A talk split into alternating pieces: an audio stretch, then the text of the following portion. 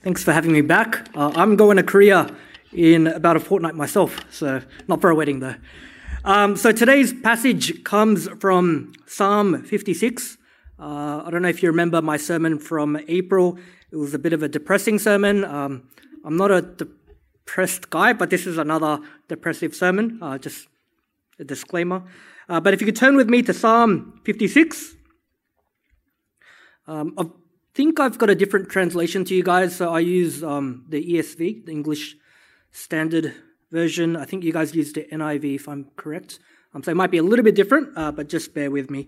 So Psalm 56, the Word of God reads, Be gracious to me, O God, for man tramples on me. All day long, an attacker oppresses me. My enemies trample on me all day long. For many attack me proudly. When I am afraid, I put my trust in you. In God, whose word I praise. In God I trust, I shall not be afraid. What can flesh do to me? All day long they injure my cause. All their thoughts are against me for evil. They stir up strife, they lurk, they watch my steps as they have waited for my life. For their crime will they escape? In wrath, cast down the peoples, O God. You have kept count of my tossings, my tears in your bottle. Are they not in your book? Then my enemies will turn back in the day when I call. This I know, that God is for me. In God whose word I praise, in the Lord whose word I praise, in God I trust. I shall not be afraid. What can man do to me? I must perform my vows to you, O God. I will render thank offerings to you for you have delivered my soul from death, yes, my feet from falling, that I may walk before God in the light of life. Let's go to the Lord in prayer.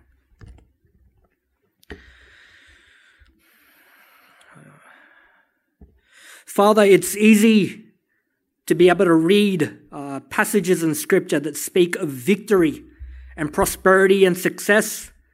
Uh, but Father, we pray in this moment that we wouldn't just gloss over lament psalms like this, uh, but that we would take a moment to read the words of the psalmist as recorded in Scripture, to place ourselves in their shoes, to recognize that there are seasons in life when victory seems absent, when you seem silent, uh, and Father, we pray as we read today's passage in particular uh, that we would learn how to respond in moments like this.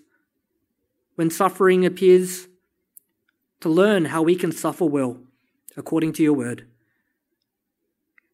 We pray that you would be with us and that you would bless this time.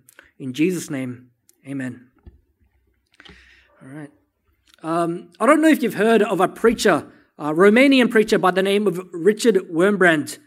Uh, he was a Christian. Uh, he became a Christian in 1938, uh, and during World War II, he helped a lot of Jews who were trying to escape from the Nazi regime.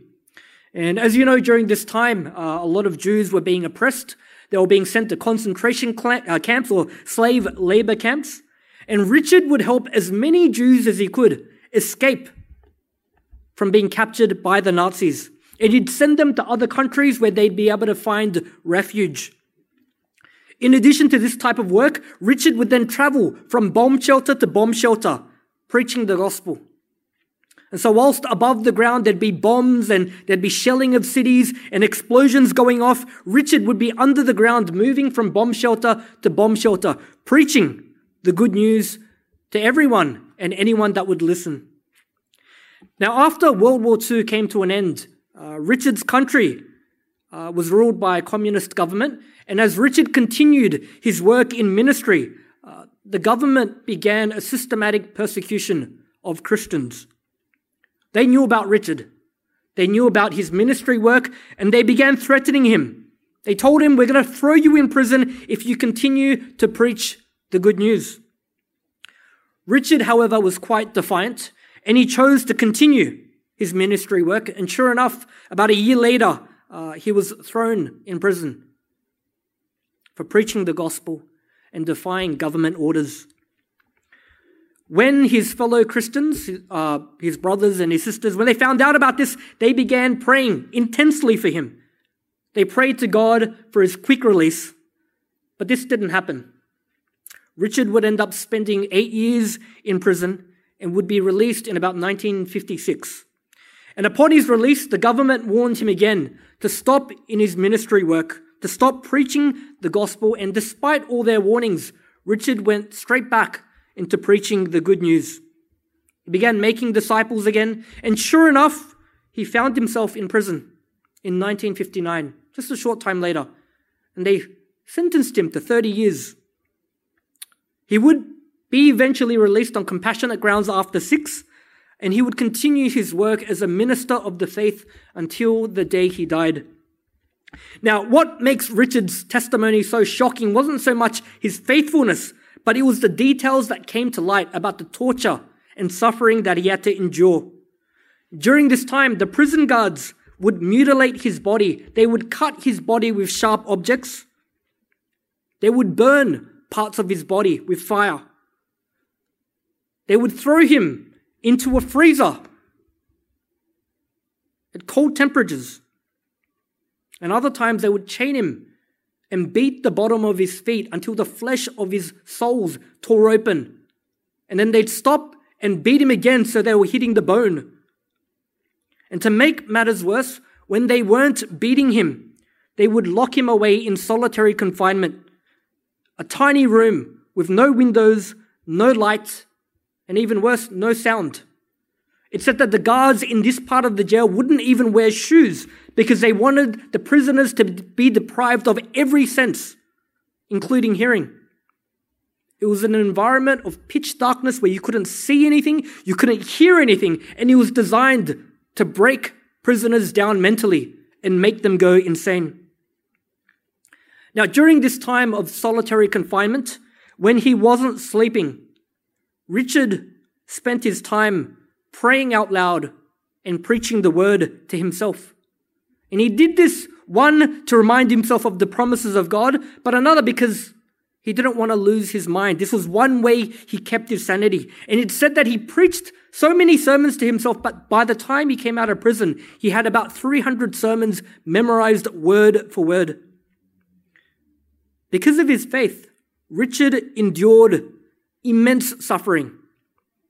And despite the prayers of all his fellow Christians, God still allowed him to suffer immensely and violently at the hands of his government.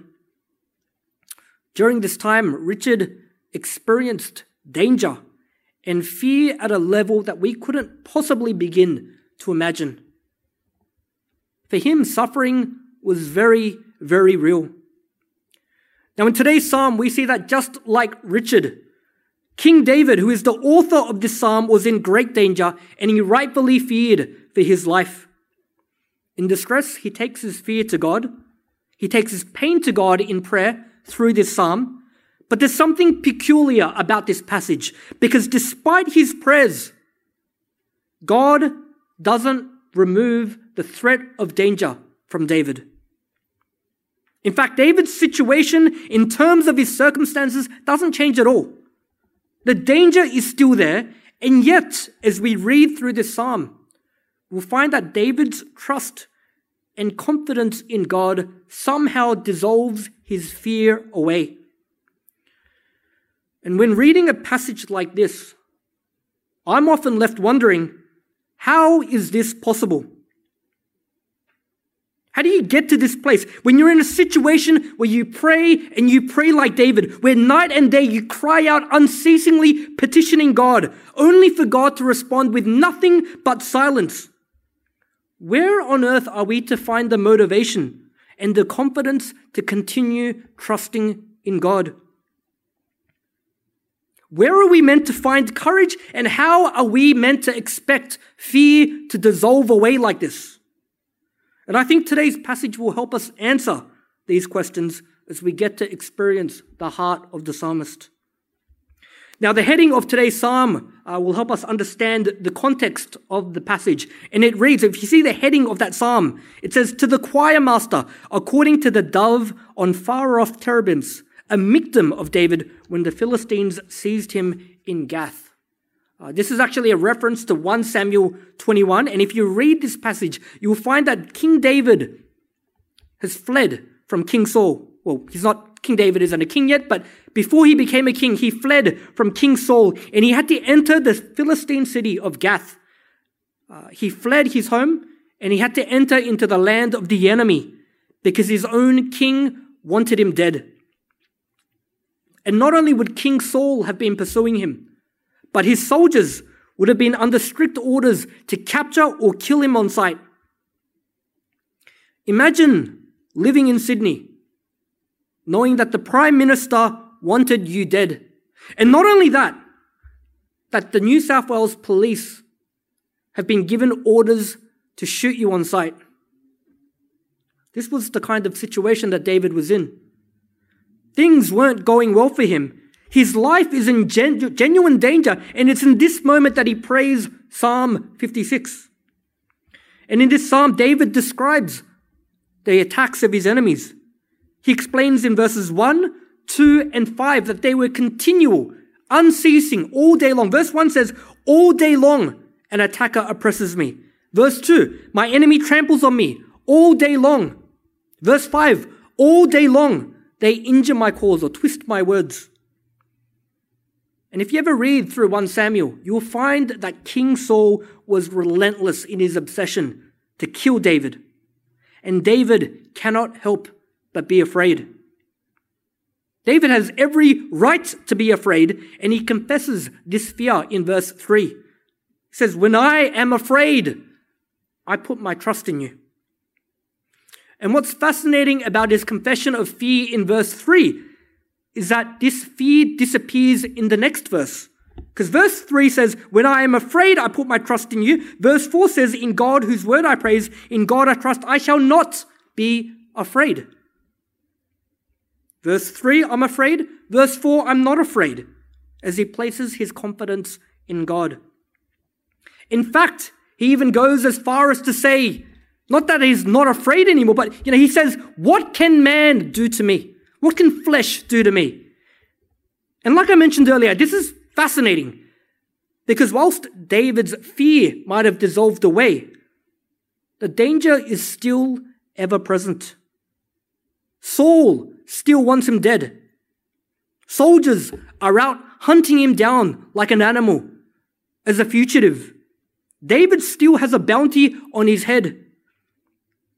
And we know this because in verse 4, even though he says he's not afraid. Verses 5 to 7 says, All day long they injure my cause. All their thoughts are against me for evil. They stir up strife. They lurk. They watch my steps as they have waited for my life. For their crime will they escape in wrath. Cast down the peoples, O God. The NIV says that David, you know, David says that people are twisting his words. They're conspiring against him. They're waiting for him to make a mistake, to show his face so that they can end his life. David is still in grave danger. And he's prayed, and he's prayed, and he's prayed, and God hasn't responded yet. He's petitioned for God to help him, and help hasn't come. And yet, despite this, what does David do? He continues to pray. And he continues to reflect upon what he knows of God. For instance, in verse 8, reflecting upon God, he says that he knows that God keeps a record of everything. He knows that God is aware of his anguish. In verse 9, he says that he knows that justice will ultimately prevail. Why? Because we worship and we follow a just God. Despite having received nothing but silence from God, David continues to look to God as the object of his faith and his hope. Despite the danger, despite what seems like ongoing silence from God, he continues to trust and keep God as the center and the object of his faith and hope, so much so that this psalm reaches a climax in verses 10 and 11. Verses 10 and 11 read, In God whose word I praise, in the Lord whose word I praise, in God I trust, I shall not be afraid. What can man do to me? What can man do to me? He repeats that phrase, doesn't he? In verses 10 and 11, where he repeats this, it's like a more longer, comprehensive version of verse 4, where he said it the first time. Because you remember in verse 4, he asked that rhetorical question What can man do to me? And I say it's a rhetorical question because when we read this question, what can man do to me? The heart cry of every true believer that we anticipate in response to a question like this, what can man do to me, is nothing. If I have God on my side, there is nothing that man can do to me. I stand with an eternal God. I am a subject and servant of the risen King who conquered death. What can man do to me? Nothing. That's the heart cry, isn't it? But you know what? We should be careful before we jump the gun and give a response like that. Because even though our hearts might be stirred to give that kind of a response, the reality, and I'm sure David was aware of this, is that actually man can do a lot to you.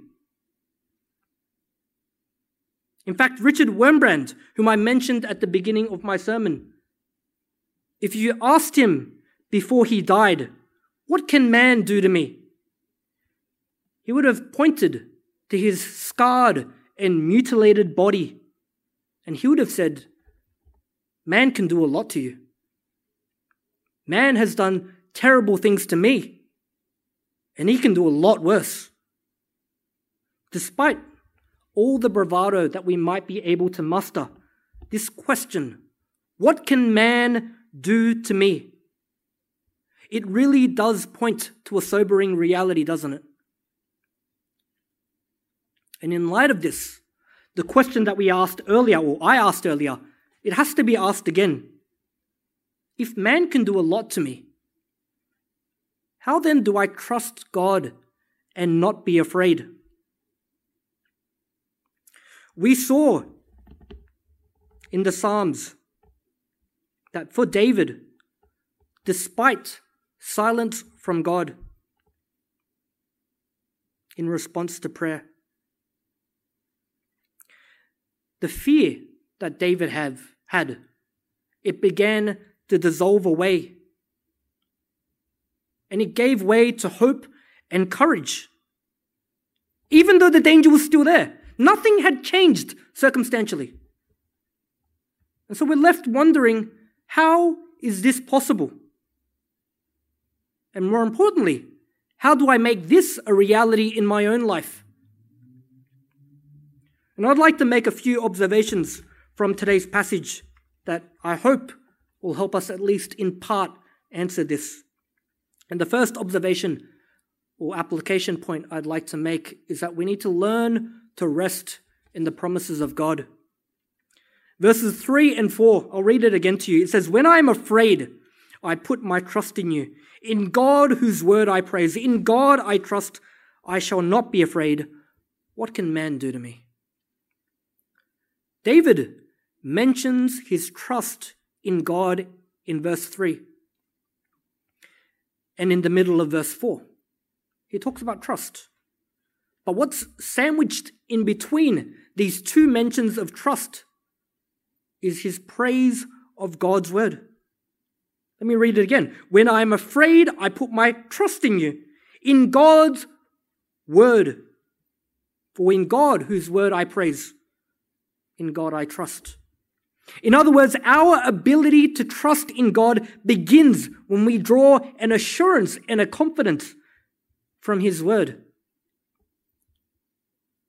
This means that as followers of Jesus, in order to have a righteous response to fear, in order to respond to fear in the right way, we have to be familiarizing ourselves with the scriptures to examine the promises of God and make it a practice learning to rest upon them. There is one famous Puritan author who's quoted to have said, and I uh, quote, he said, Every time a believer reads the scriptures and finds a promise from God, he ought to lay his hand upon it and say, This is part of my inheritance. It is mine, and I am to live upon it. For the follower of Jesus in the 21st century, we would do well to heed this kind of advice. Because for us, in the 21st century, I think we have a tendency to define and gauge our faith based on our feelings and our emotions, don't we? We almost measure our faith based on how we feel. But the problem with that is that it undermines our relationship with God. We have a tendency to think that if it's not joy overflowing joy pouring out of our hearts, then we must be spiritually broken or spiritually bankrupt. And certainly our faith does guide our feelings and emotions, but how we feel should not and cannot be the measure of our faith. Just because you don't feel joy doesn't mean that your faith has been shipwrecked. If you look at today's psalm and plenty of other lament psalms in the scriptures, you'll find countless instances where David and the author of the psalms, or that particular lament psalm, uh, they're feeling anything but joy. If you read through the book of Job, who in terms of his faith, God himself describes Job as upright and blameless, that there's none on the earth like Job. And yet, if you read through all 42 chapters of Job, you will find a guy who has been robbed of all his joy. Feelings and emotions are not the true measure of faith. And if you consider joyful emotions as the true measure of faith, you will actually end up shipwrecking your faith because you'll try to remedy and rectify the situation by looking for an emotional based solution. You'll try to recreate the atmosphere that once caused that stirring in your heart. But we're not called to do that. Instead, we're called to do what the psalmist did. What Christians are called to do is to take hold of and rest in the promises of God. This is what dissolved David's fear away. Let me read verses 3 and 4 again to you. It says, When I am afraid, I put my trust in you, in God, whose word I praise. In God I trust I will not be afraid. What can man do to me? We need to be a people that learn and make a practice of resting in the promises of God. Second observation or application prayer will help us suffer well. When we see God's answer to prayer in the Psalms and even in our everyday lives, the reality is that often the problems are still there. They still remain ever present even when we finish praying. In today's psalm, we see that David, like who prays like David? Yet for a man like David, he prayed and he prayed fervently in the midst of danger and suffering, and yet at the end of the psalm, David is still in danger. He's still suffering. King Saul is still very much alive and still very much intent on killing him. When um, Richard Wurmbrand went to prison, the churches, every church that he was affiliated with, uh, they prayed a lot for him, unceasingly for him. His wife prayed unceasingly for him, and undoubtedly Richard would have prayed unceasingly for himself. And yet, kind of like David, the outcome was that he still suffered.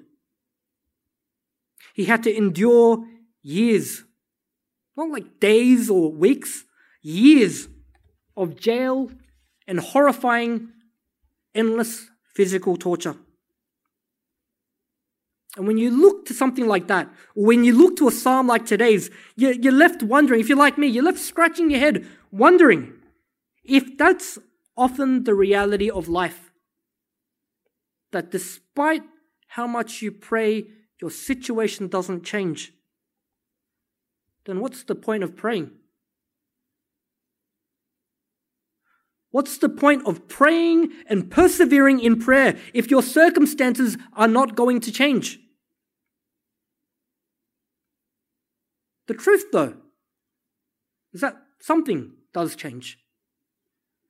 Because when we pray in the midst of suffering, even though, kind of like with David, it might feel like God is responding with silence, God is still responding. Not so much to change our circumstances, but to change and shape ourselves. Many times the answer from God isn't going to be to fix a situation or to remove the problem.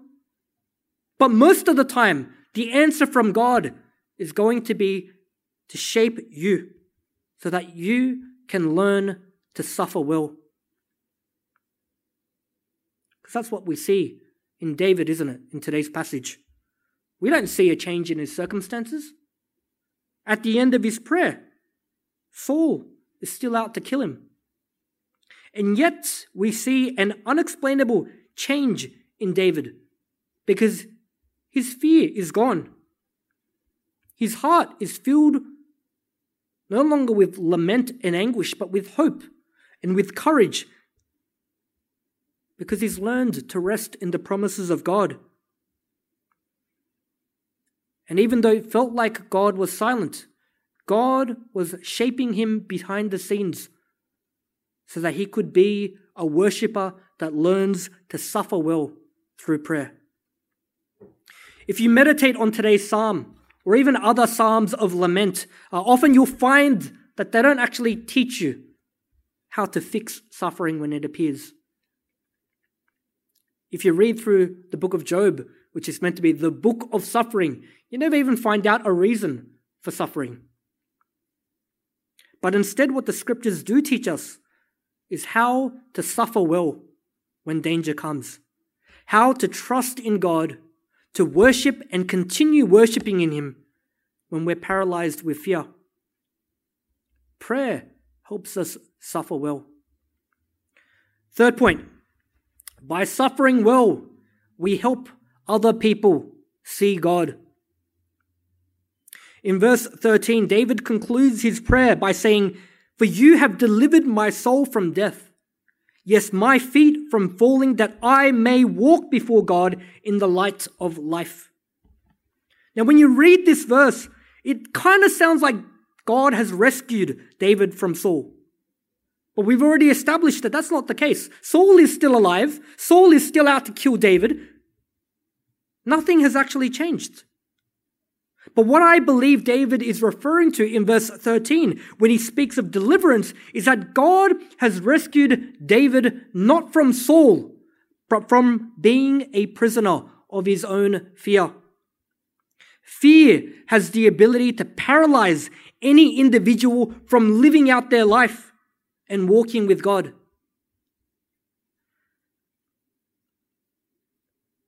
But God does not leave his people to be paralyzed by fear, does he? The apostle John says in 1 4 18, 1 John 4 18, there is no fear in love, but perfect love casts out fear.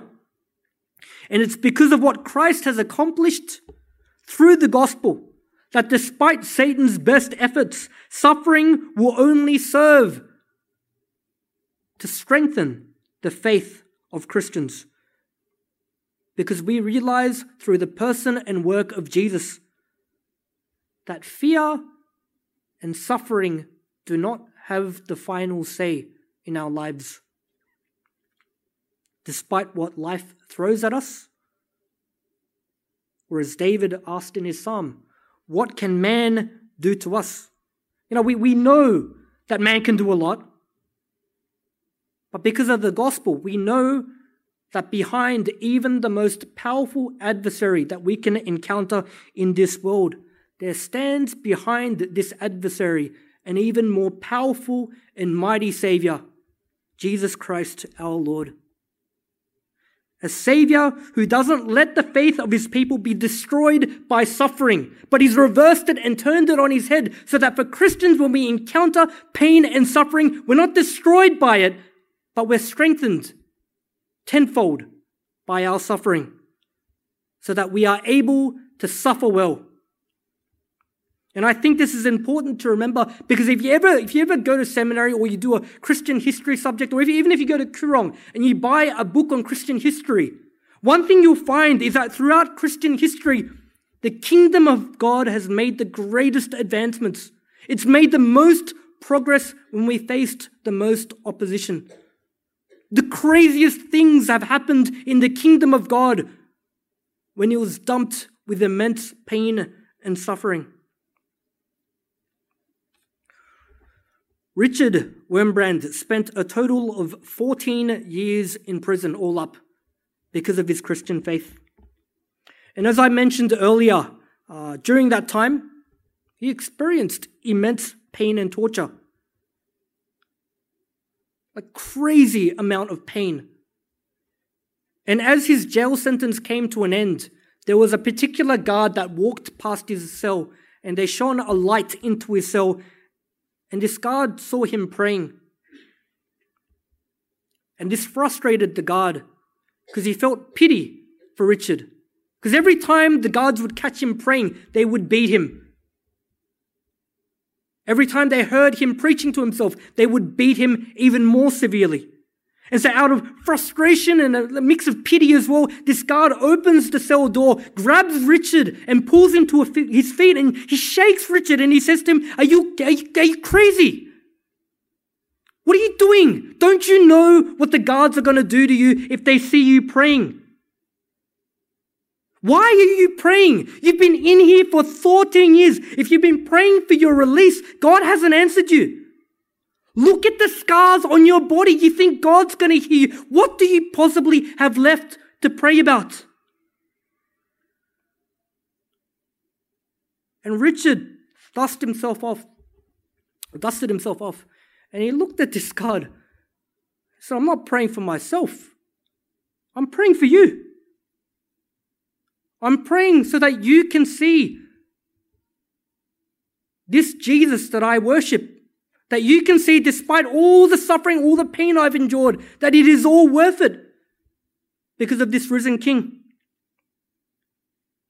Richard spent 14 years, 14 years living in the midst of physical darkness and undoubtedly spiritual darkness. But in suffering well, Richard became a beacon of hope to other prisoners and other prison guards. He kept himself sane by preaching the gospel to himself in the darkness, in reminding himself of the promises of God. He never ever stopped praying despite the torture. And by suffering well, he led countless people to Christ during his time in prison, even the guards who tortured him. He really was the embodiment of the three observations that we made today. Number one, we need to be a people that learn to rest in the promises of God. Number two, that prayer helps us suffer well. And number three, by suffering well, we can help other people see God. Make no pretense, suffering isn't easy. But I hope together we can continue to meditate upon the Psalms, especially Psalms like this. And for FLM, I, I hope that you, you learn to pray together to God to strengthen each and every one of like your brothers and sisters when you see them suffering, that you can pray for them so that they can endure suffering and learn to suffer well. And not just allow suffering end with suffering, but by suffering well, that we can show the world what we have in Jesus. Now, um, I'd like to enter into a time of prayer for all of us at the moment. Um, you know, learning to suffer well isn't easy. It's not something that comes naturally to anyone. Uh, but as we learned in today's passage, it is prayer that God uses to help shape us so that we can suffer well. Uh, so, in this moment, uh, I encourage everyone uh, to lay your petitions before God. Uh, I don't know whether you're hurting at the moment or if you're drowning in anxieties. Or maybe you're just wanting to learn how to find peace by resting in the promises of God. Uh, I encourage you to take advantage of this moment to ask these things of our God. And not just for yourself, but also pray for each other. Uh, maybe you're not suffering. Maybe things are going well for you. Uh, maybe you're exactly where you need to be spiritually. If that's the case, then praise God uh, and use this time to pray for those around you, uh, brothers and sisters in FLM that might not be so fortunate. As we saw today in this psalm, um, even if God does respond in silence, we do have a guarantee that He is still working for His people. Even if our circumstances aren't changing, He is a living God that is continuing to shape our hearts through prayer. So let's go to the Lord in prayer in this moment. Uh, we'll pray for a minute or so and then I'll wrap up. Let's pray.